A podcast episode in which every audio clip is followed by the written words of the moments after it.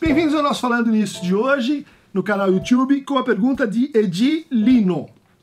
Professor, eu faço análise há três anos e nesse tempo só fui para o divã três vezes. Meu analista sempre insiste que eu deveria ir para o divã, pois a fala fluiria melhor. Para que haja análise, é preciso ir para o divã?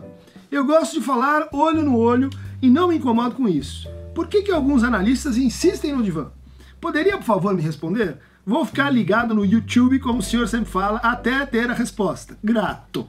Então, Edi, é uma pergunta histórica, emblemática, né, para muitas iconografias, representações da psicanálise passam pelo, pelo divã, né?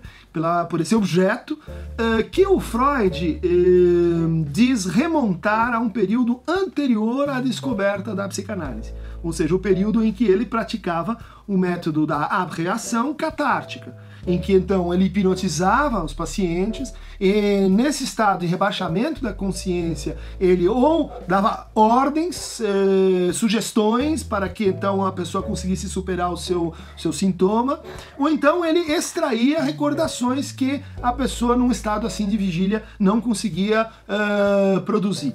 Né?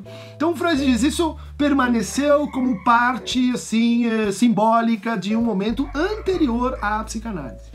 Há um segundo motivo que ele é, levanta para isso e que diz respeito a assim ao outro lado dessa história aqui que você contou, né? Você menciona o fato de que deitado e sem olhar para o, o analista, a gente assim às vezes se relaciona melhor com, o, com as nossas próprias palavras.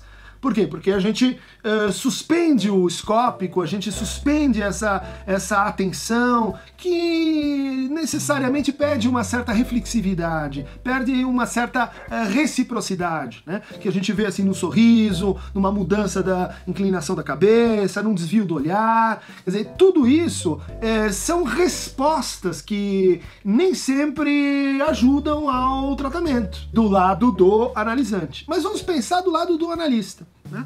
Que, diria, que dizer de alguém que fica 8, 10 horas frente a frente olhando para pessoas e tendo que manter uh, uma, uma face minimamente neutra, tendo que conter as suas reações, tendo que eh, mais ou menos acompanhar, por polidez que seja, uh, as evocações de afeto do paciente. Isso, vamos dizer assim, atrapalha.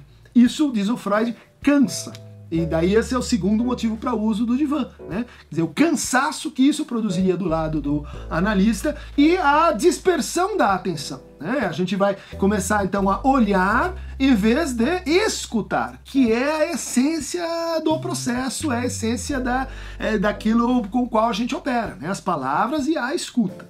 Então o divã ele favorece porque ele protege. E agora vamos entrar numa terceira, num terceiro nível de argumentação, esse sim mais, uh, mais uh, vertical, né? e que diz respeito ao, ao uh, um princípio maior que é a regra da abstinência, da suspensão da pulsão, da não realização da pulsão, que isso para o próprio Freud teria assim um interesse eh, interno à experiência e à situação de tratamento, e que o olhar é traiçoeiro para isso. Né? O olhar é uma forma de pulsão, é uma forma de pulsão que eh, faz com que a gente tome o outro, aquele outro, o analista e o analisante como, como objetos para essa essa pulsão.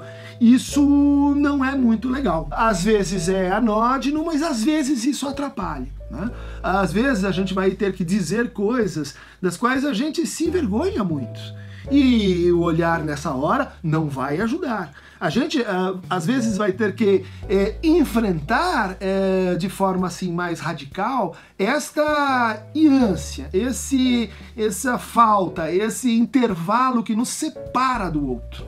E o olhar, ela cria uma ponte que nos junta, que nos liga ao outro. Há certos uh, pacientes, isso é, é sabido também, eh, que tanto Freud quanto Lacan atendiam uh, sentados, uh, sem passar para o divã. Mas há outros pacientes para os quais isso é parte importante, a parte decisiva do tratamento, seja do ponto de vista da transferência do, do lado do analisante, seja do ponto de vista da transferência do lado do analista. Recomendo pensar isso então como uma questão técnica, como uma questão ética, como uma questão uh, interna ao método psicanalítico.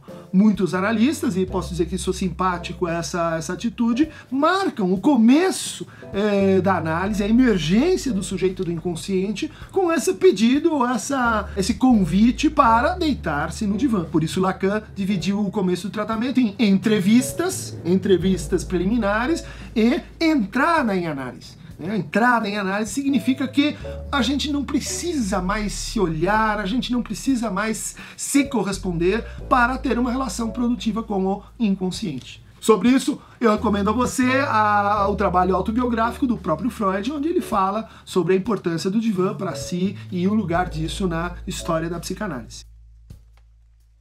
Para continuar recebendo o nosso Falando Nisso, clique aqui embaixo no Aqueronta Movebo e, e mais e melhores divãs para vocês.